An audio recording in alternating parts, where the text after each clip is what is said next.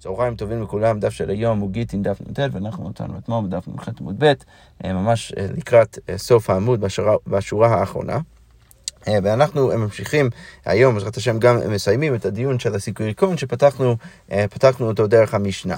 בסוף המשנה ראינו ש, ש, שהיה כתוב שם שבדרך כלל הדין הפשוט של הסיקוריקון זה שתמיד יש אפשרות, יש איזו זכות קודמת לבעל השדה הראשון לבוא ולגאול ולקנות מחדש את השדה שלו מהסיקריקון. אמ, אה, ואנחנו באמת רוצים שהשדה יגיע חזרה אליו. אלא שמה, בסוף המשנה ראינו שתיקן רבי ובית דינו, שאם השדה נשאר בידיים של, ה, של הסיקריקון לפחות 12 אה, חודש, אז כל בן אדם אחר יכול לבוא אה, אה, ולגאול את השדה ולקנות את השדה מהסיקריקון, ורק שהוא צריך להביא רבע מהכסף חזרה לביילים הראשונים, ראינו מחלוקת בגמרא סביב השאלה כמה, כמה זה בדיוק הרבע, כמה צריך להביא בדיוק, אבל איך שזה לא יהיה, בסוף רבי תיקן שאחרי 12 חודש, אז, אז אנחנו אומרים ש, ש, שכבר כל אחד יכול לבוא ול, ולקנות את השדה חזרה מהסיקריקון. אז עכשיו הגמרא אומר ככה, כש, בואו נראה מה, מה הייתה הצנע שהדבר הזה קרה, שתיקנו בבית דינו של רבי אה, את הדבר הזה. אז הגמרא מספר ככה, אמר רב, שרב הוא אמנם אמורה, אבל הוא אמ-, אמורה מדור ראשון, שבאמת אה, היה גם כן בסוף תקופת התנאים. אז רב בא, ו, בא ואומר ומספר, אנא הווי במניין דבי רבי, אני הייתי שם בישיבתו של רבי כשאנחנו עשינו את התקנה, ומיני דידי מנו ברישא, וגם הם שאלו אותי מה אני חושב על זה בהתחלה. עכשיו, לכאורה, אה, אה, רב היה אחד מהצעירים שם, כי הוא היה באמת צעיר ביחס לתנאים, אז זה שהוא בא ואומר ששאלו אותו בהתחלה, אה, השאלה מה זה בדיוק אומר, האם זה אומר ששאלו אותו בהתחלה כי הוא היה הכי חכם והכי גדול, או בגלל שהוא היה הכי קטן והכי לא גדול. אז, אז, אז הגמרא אומרת, ואנה נתנה, רגע, אז כרגע הגמרא מניחה ש... זה ששאלו את רב בהתחלה, זה אומר את מה, ש, מה שאנחנו הולכים לראות עכשיו בתוך המשנה במסכת סנהדרין, שמה כתוב שם? דיני ממונות והטהרות והטמאות מתחילים מן הגדול, ודיני נפש מתחילים מן הצד. עכשיו רגע, אנחנו כאן מדברים על דיני ממונות, אז אם אנחנו נסתכל אה, במסכת סנהדרין, מה כתוב שם בתוך המשנה? כתוב שאצל דיני ממונות, אם יש מלא אה, שופטים וחכמים שצריך לשאול אותם, צריך, הם צריכים אה, כל אחד להחליט איזשהו, או לקבל איזושהי החלטה ביחד, אז בדיני ממונות והטהרות והטמאות, אז, אז, אז, אז, אז בהתחלה מתחילים מן הגדול. אז רגע, אם באמת אנחנו מדברים כאן על דיני ממונו ומדובר כאן על רב שהיה צעיר מהתנאים, אז איך יכול להיות שבאמת התחילו איתו בהתחלה? לא יכול להיות שהוא היה הגדול בין כל התנאים האלו. כמובן ש, ש, ש, שרבי היה שם, אז הוא כמובן הגדול, וגם ביחס לכושר התנאים, איך יכול להיות שהתחילו עם רב? אז כמו אומרת, אמר רבא ברי די רבא ואיתם רבי הילה ברי די רבי וולס. שאני מניון דבי רבי, ספציפית המניין הזה אצל ישיבתו של רבי זה היה שונה, למה דכולו מנייניהו מן הצד הבו מתחילים. גם בדיני ממונות וגם בדיני נפשות, הם היו תמיד מתחילים מן הצד, מהכי קטן, ולכן זה דווקא מסתדר, זה הגיוני שהתחילו עם רב בהתחלה, כי באמת הוא היה הקטן שביניהם ביחס לכל דנים, ולכן התחילו איתו. אוקיי, משחק מה באמת, ואמר רבא ברדי רבא ואיתם מרבי הילה ברדי רבי וולס, מימות משה ועד רבי לא מצינו תורה גדולה אה, במקום אחד. מה הכוונה? שרק בדורו של משה רבינו ושל, ושל רבי אנחנו באמת יכולים להגיד שהיה בן אדם ספציפי שאצלו את כל, הייתה את כל התורה כולה. כל התורה וכל הגדולה, שזה משה רבינו וזה רבי. אבל כל אחד בין לבין, בין, בין משה רבינו לבין רבי, אז תמיד היה או שני אנשים, או, או, או, או, או סט, או קבוצה של גדולי הדור, ולא היה בן אדם ספציפי שהיה אפשר להצביע עליו. אז מה אומרת, רגע, אם זה באמת נכון ולא, וההווה יהושע, הרי היה את יהושע, שהוא ברור שהוא היה גדול הדור. אז הוא אומר לא, הווה אלעזר, באותם הימים של יהושע היה גם כן את אלעזר, ולכן זה לא היה בן אדם אחד שאפשר להצביע עליו שאצלו יש את כל התורה והגדולה, כי היה גם כן את אלעזר. אז הוא אומר, רגע, וההווה אלעזר, רגע, אחרי ימיו של יהושע היה את אלעזר, הנה, הבאת לי עוד בן אדם שגם הוא היה גדול הדור. אז הוא אומר לו, הווה פנחס, היה את פנחס. אה, והווה פנחס, אחרי שאלעזר נפטר, אז היה את פנחס, לכאורה הוא גם כן היה גדול הדור, שהיה אפשר להצביע עליו. אז הוא אומר לו, הווה זקנים, היו את כל הזקנים. אה, הווה שאול, רגע, היה את שאול המלך, ששאול המלך היה גדול הדור. לא, הווה שמואל. אה, והונח נפשי, רגע, אבל שמואל נפטר לפני שאול, אז, אז ברור שהיה איזשהו שלב שבו שאול היה לבד. אז הוא אומר לו, כולו שאני קמרי, מתי אנחנו דיברנו, על איזה בני אדם אנחנו מצביעים, שאנחנו מצביעים על מישהו שהיה אה, אה, אצלו כל התורה וכל הגדולה, זה רק בן אדם שזה היה ככה כל ימיו.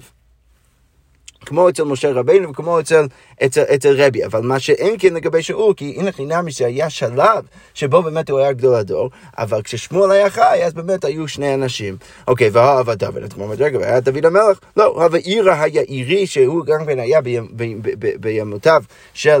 אה, בימיו של, אה, אה, של, של דוד המלך, והוא באמת היה גם כגדולו הדור. אה, והגמרא אומרת, והנח נפשי, רגע, והוא נפטר לפני דוד, בדיוק כמו שאמרנו לפני כן עם שמואל ושאול. אני אומרת, לא, כולו שני בא, הנה, אנחנו צריכים מישהו שכל השנים שלו הוא באמת היה גדול הדור. אהבה שלמה, רגע, היה שלמה המלך, אז הוא אומרת, לא, אהבה שימי בן גרה. הוא אומרת, רגע, והקטלי, רגע, שלמה המלך בעצמו הרג את שימי בן גרה, אז, אז, אז ברור שהיה שלב שבו הוא באמת היה גדול הדור, הוא לבדו. אז כמו אומרת, לא, כולו שני קמי. אנחנו מתכוונים רק למישהו שהיה כל השנים שלו אה, אה, גדול הדור. אז כמו אומרת, רגע, אהבה חזקיה, את חזקיה המלך. אז כמו אומרת, לא, אהבה שבנה, היה שבנה באותם הימים. של חזקיה, שגם הוא היה תמיד חכם גדול. אז הוא אומר, לא, ההיקטר, רגע, אבל הוא נפטר. הוא אומר, כמו שתירצנו גם למעלה, כולו שני כאמרינן, אה והבה עזר, היה את עזר. אז הוא אומר, לא, הווה נחמי בן חכילאי, גם אה, נחמי היה בימיו של עזר, ולכן גם שם אי אפשר להצביע בן אדם ספציפי שהיה גדול הדור. הגמרא ממשיכה ואומרת, אמר רב אחא ברי דרבא, אף אני אומר מימות רבי ועד, רב אשי לא מצינו תורה גדולה במקום אחד. אז רב אחא ברי דרבא בא ואומר, אני יכול להצביע על עוד מישהו, שזה רב אשי. אז גם מרבי עד רב אשי לא היה מישהו שהוא היה גדול הדור, כמו רבי, כמו רב אשי, אה, אבל באמת כשרב אשי הגיע, אז הוא באמת גם כן היה גדול הדור. כמו אומרת, רגע, ולא, והווה הונה בר נתן, רגע, היה את הונה בר נתן בדיוק באותם הזמנים. כמו רב אשי. אז איך אתה יכול להגיד שרב אשי היה כזה גדול הדור? אז כמו אומרת לו, שאני הונה בר נתן דמי חפה וקייף לי לרב אשי, הוא היה כפוף בסופו של דבר לרב אשי, שזה היה מאוד בולט וברור לכולם שהגדול הדור אה, נמצא, אה, התואר של גדול הדור נמצא אצל רב אשי. יפה, אנחנו אה, בזה סיימנו את, את הדיון הזה סביב המשנה הקודמת, ועכשיו אנחנו נמשיך עם המשנה הבאה, והמשנה אומר ככה: חירש רומז ונרמז. ובן בתרא אומר קופץ ונקפץ במטלטל. אוקיי, אז מה אנחנו בעצם אומרים כאן? כאן אנחנו מדברים על בן אדם שהוא חירש, שההנחה היא אצל חז"ל, שאין לו באמת דעת לעשות קניינים אה, בצורה...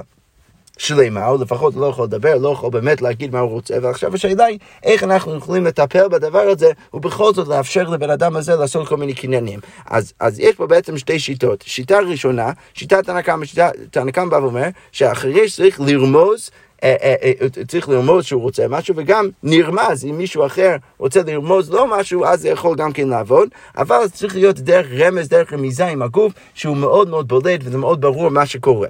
אבל בן בתרא בא ואומר שזה לא צריך להיות אפילו עד כדי כך. אפילו קופץ ונקפץ, מה הכוונה? רש"י כותב, עקימת השפתיים. אפילו אתה עושה איזה פעולה עם השפתיים כדי להעיד על משהו שאתה רוצה שהחרש יקנה, או שהוא מעיד לך דרך השפתיים שלו שהוא רוצה לקנות משהו, אז גם זה עובר. אז זה בעצם איזה רף הרבה יותר נמוך ממה שתנא קמא מציע. וכל זה המשנה אומרת במטלטלים. אנחנו נראה בגמרא מה הכוונה בדיוק במטלטלים, איך זה עובד ביחד עם אחרים. אוקיי, כל זה מקרה ראשון של המשנה. מקרה שני, הפעוטות הפעוטות, שזה ילדים קטנים, עדיין, למרות שהם קטנים והם לא הגיעו אה, להיות גדולים, עדיין אנחנו אומרים כאן במשנה, מקרן מקח וממכרן ממכר. אם הם לוקחים משהו, זה נחשב כמקח, אם הם מוכרים משהו, זה נחשב, זה נחשב כמכר, וכל זה, שוב, המשנה אומרת, במטלטלים. אוקיי, יפה. אז עכשיו הגמרא פותחת עם המקרה הראשון של החיריס. אז הגמרא אומר כך, אמר רב נחמן, מחלוקת במטלטלים, כל מה שאמרנו.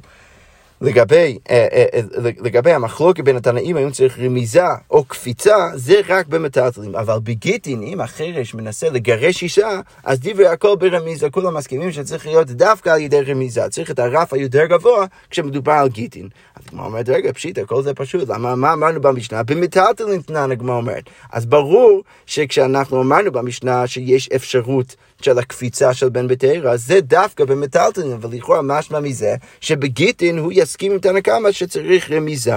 אז כמו אומרת לו, זה לא בהכרח נכון, למה מה הייתי אולי חושב? מהו דתימה אף במטלטלין? הייתי חושב שהמשנה רוצה להגיד שכל זה אף במטלטלין. מה הכוונה אף במטלטלין? שזה לא חידוש בדעת בן בתרא שקפיצה עובדת רק במטלטלין, אלא זה דווקא הפוך, זה חידוש בתנא קמא שאפילו במטלטלין צריך, צריך רמיזה. אבל, זה, אבל הייתי חושב שעדיין יכול להיות שיש מחלוקת ביניהם לגבי גיטין, שבגיטין אולי היינו יכולים להגיד שעדיין יש מחלוקת, עדיין במטריה יגיד שקביצה זה בסדר גמור, ולכן כמה שמלן אני צריך את החידוש של רב נחמן כדי לחדש לי שכל המחלוקת זה במטלטלין, אבל בגיטין דברי הכל ברמיזה. יפה, הכל זה לשנה כמה, לשנה בת, הרי איגוד דאמרי בדיוק הפוך.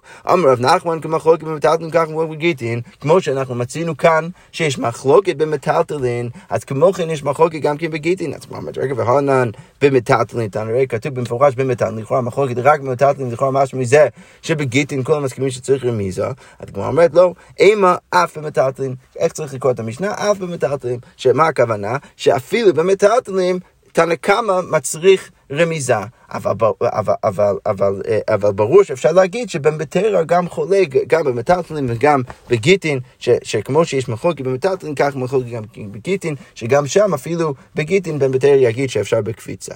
יפה. כל זה לגבי המקרה של החרש. עכשיו הפעוטות, אמרנו במשנה, מכחן מקח וממכרן ממכר במטלטלים. אז עכשיו הגמרא אומרת, ועד כמה, כמה גדול או כמה קטן הילד יכול להיות, עד שאנחנו באמת נגיד שזה באמת נחשב כמשהו. ברור שאנחנו לא נגיד את זה על ילד בן, בן, בן שניים, ברור שזה זה, זה לא הדבר שאנחנו מנסים ומתכוונים להגיד. אז מה זה, איזה גיל, עד איזה גיל אנחנו כן יכולים להגיד שעדיין זה נחשב כממכר, אה, כמקח וממכר. אז הגמרא אומרת, ועד כמה, מחווי אה, רב יהודה לרב יצחק ברי כבר שיט, כבר שבע, אז הוא מצביע על הבן שלו, בא ואומר, כמו ילד שהוא בן שש, בן שבע, אז זה כבר מספיק. רב כהנא אמר כבר שב, כבר תעני, ילד שהוא בן שבע או בן שמונה. במתנית אותנו, כתוב בברייתא, כבר תשע, כבר עשר, בן אדם, ילד שהוא, שהוא, שהוא בן, בן תשע או בן עשר, אז, אז זה יהיה מספיק. אז כמו אומרת ולא פליגי, ואין פה שום מחלוקת, למה? כי כל אחד ואחד, מה הוא בעצם מנסה להגיד? אז כמו אומר, כל אחד ואחד לפי חורפי, זה באמת תלוי בכמה חכם הילד, אם יש ילד שהוא מאוד מאוד חכם והוא בן שש, אז עדיין יכול להיות שזה יעבוד. יכול להיות שיש ילד שהוא בן עשר, שעדיין לא מספיק חכם באמת כדי שזה יעבוד. אז כמו אומרת, ותימה מאי, למה בכל זאת אנחנו מקילים כדי להגיד שה, שהמקח וממכר של הילד זה באמת נחשב כמקח וממכר, אז הגמרא אומרת, אמר רבי אבא בר יעקב, אמר רבי יוחנן משום כדי חייב. כי יכול להיות שיש סיטואציה, ילד, לא יודע אם הוא יתום, אין לו אבא, אין לו מישהו, הוא צריך לקנות אוכל, ובסוף אם אנחנו לא ניתן לו לקנות אוכל בתור ילד, אז יכול להיות שלא יהיה לו משהו ש, ש, ש, שדרכו יוכל לחיות, לא יהיה לו מספיק אוכל. ולכן אנחנו נותנים לו את האפשרות. ואנחנו מתקנים במשנה שזה נחשב כמקח וממכר, זה נחשב כקניין בגלל שאנחנו חוששים, אנחנו לא רוצים אה, אה, שלא יהיה לו אוכל לחיות. אוקיי.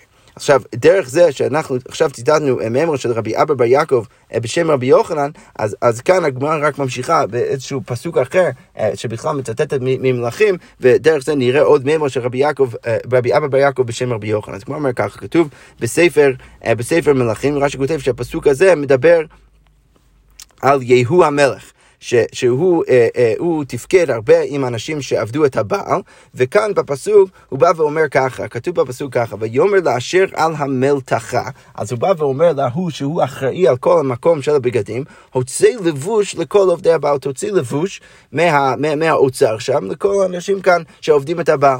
אז הגמרא עכשיו שואלת, מה עם מלתחה? מה זה המקום הזה? אז הגמרא אומרת, אמר רבי אבא בר יעקב, אמר רבי יוחנן, דבר הנמלל ונמתח. זה בגד שאתה יכול לקפל אותו להיות ממש ממש קטן, ואז כשאתה שם, כשאתה שם אותו, כשאתה ממש לובש אותו, אז הוא נמתח והוא נהיה מאוד מאוד גדול.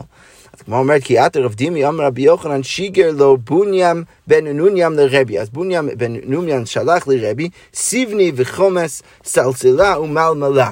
כל מיני סוגים של בגדים אה, יפים וקלים כאלו. אז מה הוא אומר? סיבני וחומס כאמגוזה ופלגי דאמגוזה. אתה יכול לקפל אותם אפילו להיות בגודל של, של, של איזה אגוז וחצי אגון. וסלסלה ומלמלו כפיסטיקה ופלגה דפיסטיקה. אתה יכול לקפל אותם להיות אפילו בגודל של פיסטוק וחצי פיסטוק. כמו אומרת, מהי מלמלה? מה זה הדבר הזה מלמלה? אז כמו אומרת, בדיוק כמו שאמרנו, מה הדבר הנמלל ונמתח. אוקיי, יפה. עכשיו אנחנו חוזרים אחרי הסוגריים הזאת, עכשיו אנחנו חוזרים חזרה לפעוטות, לילדים הקטנים, ואנחנו יודעים שבדרך כלל יש דין במקח וממכר שאנחנו מכירים מדיני נזיקין. מה שנקרא הונאה, שאם בן אדם קנה משהו במחיר הרבה יותר גבוה, או במחיר הרבה יותר נמוך, הרבה יותר מדי נמוך, אז אנחנו נגיד שלפעמים המכר קיים, הוא רק צריך להחזיר את הכסף, או שהמוכר צריך להחזיר את הכסף ללוקח, או שהלוקח צריך אה, לשלם עוד קצת כסף חזרה למוכר, או יש, יש פעמים שאנחנו אומרים שבאמת אנחנו מבטלים את כל, ה, את כל הדין של המכר. עכשיו, מה שאנחנו פסקנו שם במסכת במציע ובכל מיני סוגיות, זה שההונאה זה יכול להיות עד שישית, עד שטות. עכשיו, אם זה יותר משתות, אם זה יותר משישית, אז אנחנו אומרים שבאמת בוטל כל, כל המקח, המקח באמת היה אה, מקח טעות מלכתחילה. אבל אם זה אה, אה, שישית או פחות, אז באמת אנחנו רק נגיד שההוא ששילם יותר מדי או שלא שילם מספיק צריך להחזיר את הכסף, ועדיין המכר קיים. אז עכשיו אנחנו נשאל את אותו דבר לגבי הילדים, וטעות עד כמה, אז כמה הטעות יכול להיות, האם אנחנו דנים בזה באותה צורה כמו שאנחנו דנים אצל הגדולים, או האם יש איזה דין שונה ברגע שמדובר על הקטנים. אז כמו אומרת, אמר רבי יונה, אמר רבי זירא, עד שטות כגדול. זה, זה, זה גם כן יהיה שישית בדיוק כמו הגדול. אוקיי, עכשיו הגמרא שואל, באי אביי, באי באי, ושואל מתנתו מאי, האם, כמו שאנחנו אמרנו במשנה, שהילד יכול לקנות ולמכור, האם הוא יכול גם כן לתת מתנה? אז בזה הגמרא אומרת, באנו למחוק בין האמוראים, רב יימר אמר אין מתנתו מתנה, מה רב אשי אמר מתנתו מתנה, אז, אז, אז, אז רב יימר בא ואומר, זה, זה לא נחשב כמתנה, אבל אמר רב אשי בא ואומר, זה כן נחשב כמתנה. אז הגמרא אומרת, הפכוה, אז הם הפכו את המסורת, ואז שדרו על הקמא דרב מרדכי, אז הם שלחו את, את המחלוקת הזאת, אבל הפוך ממה שראינו עכשיו, לרב מרדכי. אז באמת יוצא מה שאנחנו צריכים לזכור, זה שמר ברבש, לפי מה שרב מרדכי קיבל, הוא בא ואומר, אין מתנתו מתנה.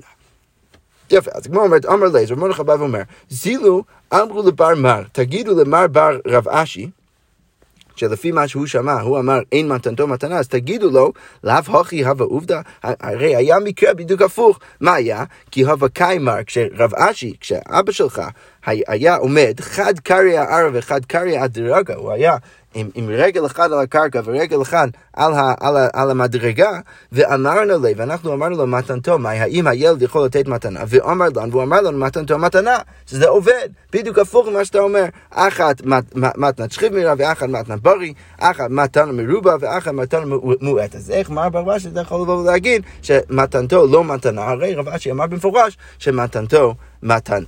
יפה, וככה זה באמת סוגר את הסוגיה, ועכשיו אנחנו נמשיך למשנה הבאה, והמשנה אומר ככה, אילו דברים אמרו בני דרכי שלום. עכשיו אנחנו נכנסים אה, לדרכי שלום, ראינו הרבה הרבה תקנון בני דרכי שלום, בני תיקון העולם, כאן אנחנו רואים עוד, עוד רשימה שמופיעה כאן במשנה, אילו עוד דברים שנאמרו מפני דרכי שלום. אז המשנה אומר ככה, כהן קורא ראשון ואחריו לוי ואחריו ישראל. אז הכהן אה, בתוך בית הכנסת, הוא קורא את העלייה הראשונה, רק צריך אה, לזכור שבימות המשנה ובגמרא, אז ההוא שעלה לשם העלייה היה גם כן קורא את העלייה, זה לא כמו שאנחנו עושים עכשיו שיש בעל קורא שקורא את כל הפרשה כולה, לא, באמת כל מי שהיה עולה היה גם כן קורא את החלק שלו של, ה, של התורה. אז כאן המשנה אומרת שהכהן קורא ראשון, הוא מקבל את העלייה הראשונה ולכן הוא גם כן קורא ראשון, ואחריו לוי ואחריו ישראל מפני דרכי שלום. אוקיי, מערבים בבית ישן מפני דרכי שלום, אנחנו ניכנס לזה דרך הגמרא, אבל בעצם המשנה כאן אומרת שאם יש חצר שצריך לעשות מה שנקרא אה, עירובי חצרו, כדי שכל אחד יוכל לטלטל מהבית שלו לתוך החצר המשותף לכל האנשים, אז אם התרגלו לשים את העירוב שלהם, שזה אה, כמות מסוימת של אוכל, אם התרגלו לשים את העירוב במקום אחד, בבית אחד של, של החצר, אז תמיד צריך להשאיר את זה שם, ואי אפשר עכשיו פתאום לשנות את זה ולשים את זה אצל בית אחר, גם זה מפני דרכי שלום. אוקיי, בור שהוא קרוב לאמה, מתמלא ראשון מפני דרכי שלום. אז רש"י מסביר ש... אה, אה, שאם היו מלא מלא שדות, כל אחד עכשיו רוצה למלא אה, את הבורות שלו כדי שמהבורות הוא יוכל להשקות את השדה. רש"י כותב שלמרות שאם יש נהר אז מעולה, אתה יכול להשקות ישר מהנהר, ולפעמים הנהר מתייבש, ואתה רוצה שיהיה לך איזשהו, איזשהו גיבוי למים שכבר אין בנהר, ואתה רוצה לקחת את זה מהבורות שלך, אז מה כל אחד רוצה לעשות? הוא רוצה בעצם להעביר או לנווט את המים של הנהר דרך איזשהו עמל לתוך הבור שלו, ואז המים ימשיכו משם. אז, אז המשנה אומרת שהבור שהכי קרוב לאמה, אז הוא מתמלא ראשון ורק אחר כך כל שאר יכולים למלא, למלא את הבורות שלהם אחרי כן, וכל זה גם כן בני דרכי שלום. אוקיי, מצודות, חיה ועופו ודגים, יש בהם משום גזר בני דרכי שלום, אז, אז אנחנו אומרים מבני דרכי שלום, שבן אדם שבא ולוקח חיה ועוף ודג שניצוד באיזושהי מצודה, אז הוא עובר על איסור גזע, אבל רק מפני דרכי שלום, ועל זה רבי יוסי חולק ואומר, רבי יוסי אומר, גזע גמור, לא, זה לא סתם מפני דרכי שלום, זה ממש גזע, אתה בא ולוקח משהו שבן אדם אחר צד במצודה שלו, ואתה לוקח את זה, זה גזע גמור. אוקיי, מציאת חרשות וקטון גם כן, יש בהם משום גזע ובני דרכי שלום, אז המשנה מתקנת, שלמרות שחרשות וקטון לכאורה לא באמת יכולים לקנות מציאה, אם אתה לוקח את זה מהם, אז יש בזה משום גזע ובני דרכי שלום, אבל שוב רבי יוסי אומר גזע גמור, לא, זה באמת עכשיו כגזע גמור, זה לא סתם בבני דרכי שלום. אוקיי, אני המנקב בראש הזית, בן אדם, אני, שבתוך הזית חותך את הזיתים מהעץ, מה שתחתיו גזל, אם אתה לוקח את זה, אז אתה עובר לאיסור גזל מבני דרכי שלום, כי באמת, זה ברור שהכוונה של אני זה לרדת מהעץ ולקחת את הזיתים שם. רבי יוסי אומר, גזל גם זה לא רק מבני דרכי שלום, זה ממש גזל. אוקיי, אין ממחין ביד עניי גויים בלקט שכחו פה, אתה לא יכול למחות ביד עניי גויים, למרות שהם גויים, אה, זה שהם באים גם כן לשדה שלך לקחת לקט שכחו פה, אתה לא יכול למחות אה, אה, בפניהם ולהגיד להם שהם לא יכולים לעשות את זה, וגם זה מפני דרכי שלום. יפה, אז קודם כל אנחנו נתחיל עם הדין הראשון שראינו במשנה, עצם זה שהכהן אה, אה, קורא בראשון, לוי בשני וישראל בשלישי. אז כמו אומרת, מאיפה אנחנו יודעים שהדין הזה הוא נכון מנני מילי, אז כמו אומרת, אמר רב מתנה דאמר קרא, ויכתוב משה את התורה הזאת ויתנה אל הכהנים בני לוי. אוקיי, אז עכשיו השאלה היא, אתו אנא. לא ידענה דכהנים בני לוי נינו, מה אני לא יודע שהכהנים הם הבנים, הם הבנים של הלוויים? אני, ברור שאני יודע שהכהנים מגיעים משבט לוי, אז למה אתה צריך לספר לי את זה? אז כמו אומרת, אלא כהן ברישא והדה לוי, אלא הפסוק בא לחדש לי, שדווקא הכהן בהתחלה, ואז בני לוי, ואז רק אחרי זה הלוי. אוקיי, רבי יצחק נפחא אמר מהכה וניגשו הכהנים בני לוי, עטו ענן, לא ידעינן דכהנים בני לוי, נינו, לא, אנחנו לא יודעים שהכהנים הם בני, הלוויים, אלא כהן ברישא והדר לוי, והדר לוי בדיוק כמו שאמרנו למעלה. רב אשי אמר מהכה, בני אברהם, אהרון ומשה, ויבדל אהרון להקדישו קודש קודשים. אז מה משמע זה? שיש איזו ייחודיות לאהרון הכהן, שהוא מקבל את, כל העבודה בקודש הקודשים, כנראה שגם משם אפשר ללמוד שהוא עולה ראשון לתורה. אז כמו אומרת רבי חייא בר אבא אמר מהכה וקידשתו לכל דבר שבקדושה. תנא דברי רבי ישמעאל וקידשתו לכל דבר שבקדושה, לפתוח ראשון ולברך ראשון. אז קודם כל פותח ראשון, הוא גם כן מברך ראשון, וליטול מנה יפה ראשון, הוא גם כן לוקח את המנה, המנה הכי יפה בארוחה, גם כן מגיע לכהן. אוקיי, אז כמו אומרת, רגע. יפה. אז יש לנו מלא מלא לימודים מהתורה, מכל מיני פסוקים, שהכהן קורא ראשון, הוא מקבל את המנה הכי יפה, הוא מקבל כל, כל מיני דברים ראשון. אז למה אמרת במשנה שזה רק מפני תיקון, סליחה, רק מפני דרכי שלום? אז מה אומרת אמר לי, אביי לרב יוסי, מפני דרכי שלום דאורייתי, הרי הרגע הבאנו מלא מלא פסוקים, למה אנחנו אומרים שזה רק משום דרכי שלום?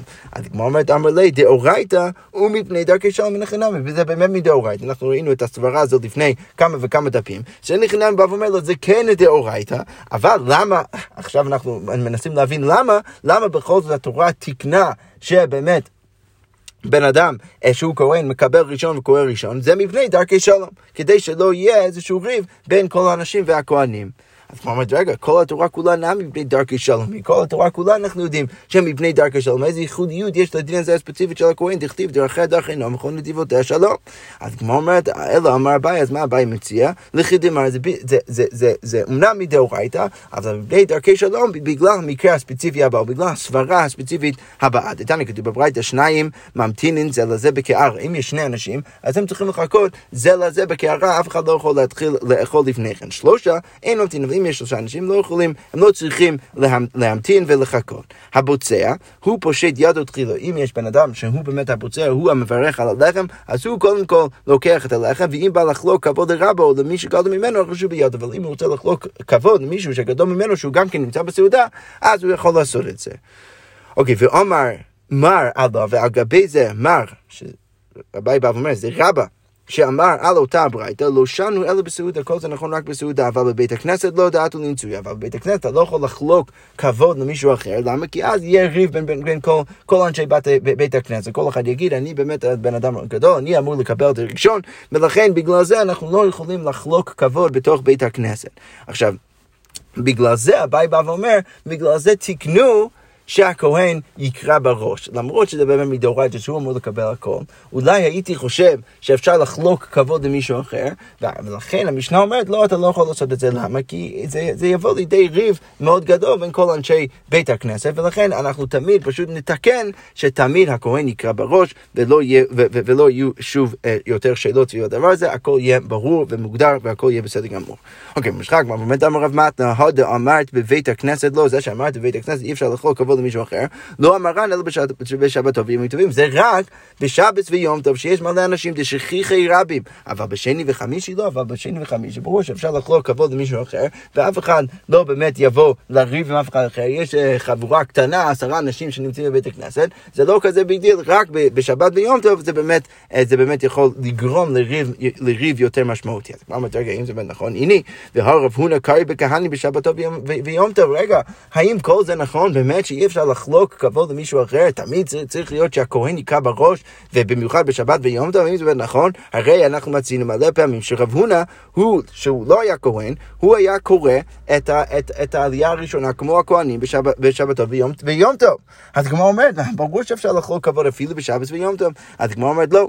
שאני רב הונא רב הונא שונה דאפילו רבי אמי ורבי אסי שהם היו מה? כהני חשיבי דארץ ישראל שהם היו כהנים חשובים בארץ ישראל עדיין מיכף הוו כייפי ליה היו כפופים לרב הונא ולכן ברור שזה היה בסדר גמור אבל דווקא אצל רב הונא שהוא יעלה ראשון אבל בדרך כלל אי אפשר לחלוק כבוד בשבת ויום טוב. הוא אומרת אמר אביי נקטינן, אין שם כהן, נתפרדה החבילה. אז, אז אביי בא ואומר, מסורת ראשונה שאני מביא, אם אין כהן, אז אנחנו בעצם, אה, אה, אנחנו, אה, אנחנו מוחקים את כל החבילה. מה אנחנו עושים? אנחנו, אנחנו בעצם אומרים שאפילו ישראל יכול לעלות ראשון, ואנחנו מעלים רק ישראלים. אוקיי, ואמר אביי, עוד דבר, נקטינן אין שם לוי, אם אין לוי, אז כהן, אז קורא כהן, אז הכהן קורא לא רק את הראשון, אלא גם כן את השני, כמו שאנחנו גם כן פוסקים עכשיו למעשה היום. אז אמרתי, רגע, הנה, האם זה באמת נכון? ואמר, רבי יוחנן כהן אחר כהן לא יקרא. אי אפשר שכהן יקרא אחרי כהן, למה משום פגמו של ראשון? כי אתה תחשוב שהראשון הוא לא באמת היה כהן, אתה תחשוב שיש בו איזשהו פגם.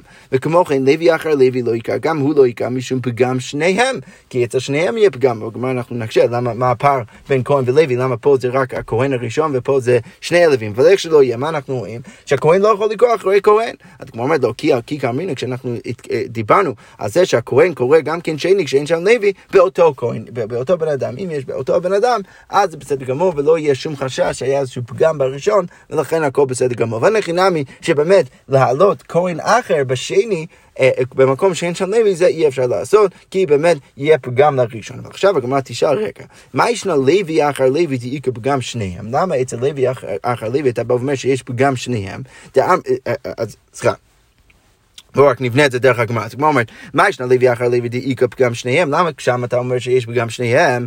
דאמרי, כי מה אנחנו בטח, אה, בטח נגיד? חד מיני הוא לאו לוי, כי אנחנו חושבים שלפחות אחד מהם לא לוי, לא יודע אם זה הראשון, לא יודע אם זה השני, שעל איך שלא יהיה, אחד מהם לא לוי. אבל כהן אחר כהן נמי, תגיד אותו דבר גם כן לגבי כהן אחר כהן. אמרי, חד מיני הוא לאו כהן, למה אתה בא ואומר שרק פגם של הראשון ולא, ולא, ולא, ולא פגם של השני? הדגמר אומרת, כגון דמוחזק להם בעבור דהי שני דכהן. אה, לא, מדובר במקרה שאנחנו יודעים שהאבא של השני, הכהן השני, הוא באמת כהן. ולכן באמת במקרה הזה אנחנו לא חוששים, ואנחנו יכולים להגיד שהכהן השני הוא בסדר גמור, וזה רק חשש אצל הכהן הראשון. ולגבי הלוי יכול להיות שזה אחד משניהם.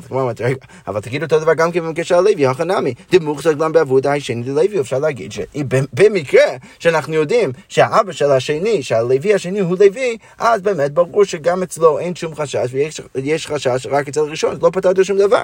אז כמו אומרת, אלא אמרי, מה צריך להגיד? ממזרת או נתינה נוסיף ופסלי לזר. אה, לא. עכשיו מה אנחנו יכולים להגיד? אפילו אם האבא של השני הוא לוי, עדיין אולי צריך לחשוש שאולי אבא שלו התחתן עם, ממזרת או נתינה, ולכן באמת הבן שלו הוא כבר לא לוי. ולכן למרות שאנחנו יודעים שאבא שלו לוי, עדיין יש חשש גם על השני, ולכן יש חשש על שניהם. אז הוא אומר, רגע, ותגיד אותו דבר גם כן לגבי הכהן, אחרי נמי, אמרי בוא נגיד גירוש או חלוצה נאצית, למרות שאנחנו יודעים שאבא של השני הוא כהן, בכל זאת אולי אפשר להגיב ולחשוש שהוא התחתן עם גירוש או חלוצה, ואחלה לזר, ולכן גם הבן שלו הוא לא כהן, ולכן צריך להיות בדיוק כמו שאצל לוי, צריך להיות גם כן אצל כהן חשש על שניהם. הדגמר אומרת לו, סוף סוף, לוי, מי כאבי? רגע, אם יש פה, פה יש ההבדל. אם האבא של השני הוא לוי, עדיין אצלו צריך לחשוש, למה? כי יכול להיות שהוא באמת התחתן עם ממזרת ונתינה ובאמת אה, אה, חילל את הבן שלו, והבן שלו כבר לא לוי, ולכן הבן שלו עכשיו עולה, אבל עדיין יש חשש שבאמת הוא לא לוי. אבל אצל כהן אי אפשר להגיד את זה, למה? כי הכהן הזה שעולה שני, מתי הוא עולה? הוא עולה שני במקום לוי.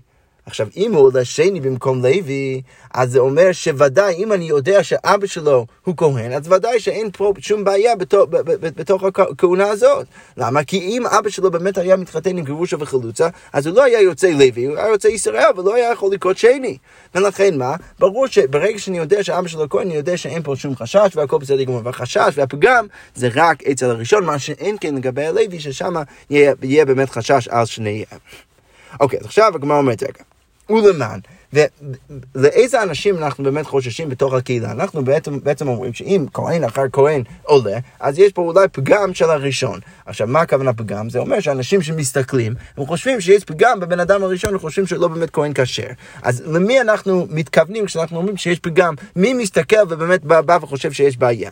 אז כמו אומרת, אילי יושבין, הקא חזולי, אז הגמרא אומרת, רגע, סליחה, אם זה לאנשים שיושבים שם ונמצאים שם כל התפילה, אז מה באמת רואים? הם רואים שיש שבעה אנשים שעולים ושבעה אנשים שקוראים. אז מה הבעיה? הרי יכול להיות שעלו שני כהנים, אבל בסוף יש רק שבעה עליות והכל בסדר גמור. אם באמת היה פגם בראשון, אז מה היינו צריכים לעשות? היינו צריכים לעלות עוד מישהו שמיני בסוף. ואם הם נשארים בסוף התפילה, הם רואים שיש רק שבעה אנשים, הם לא יחשבו באמת שיש פגם בכהן הראשון.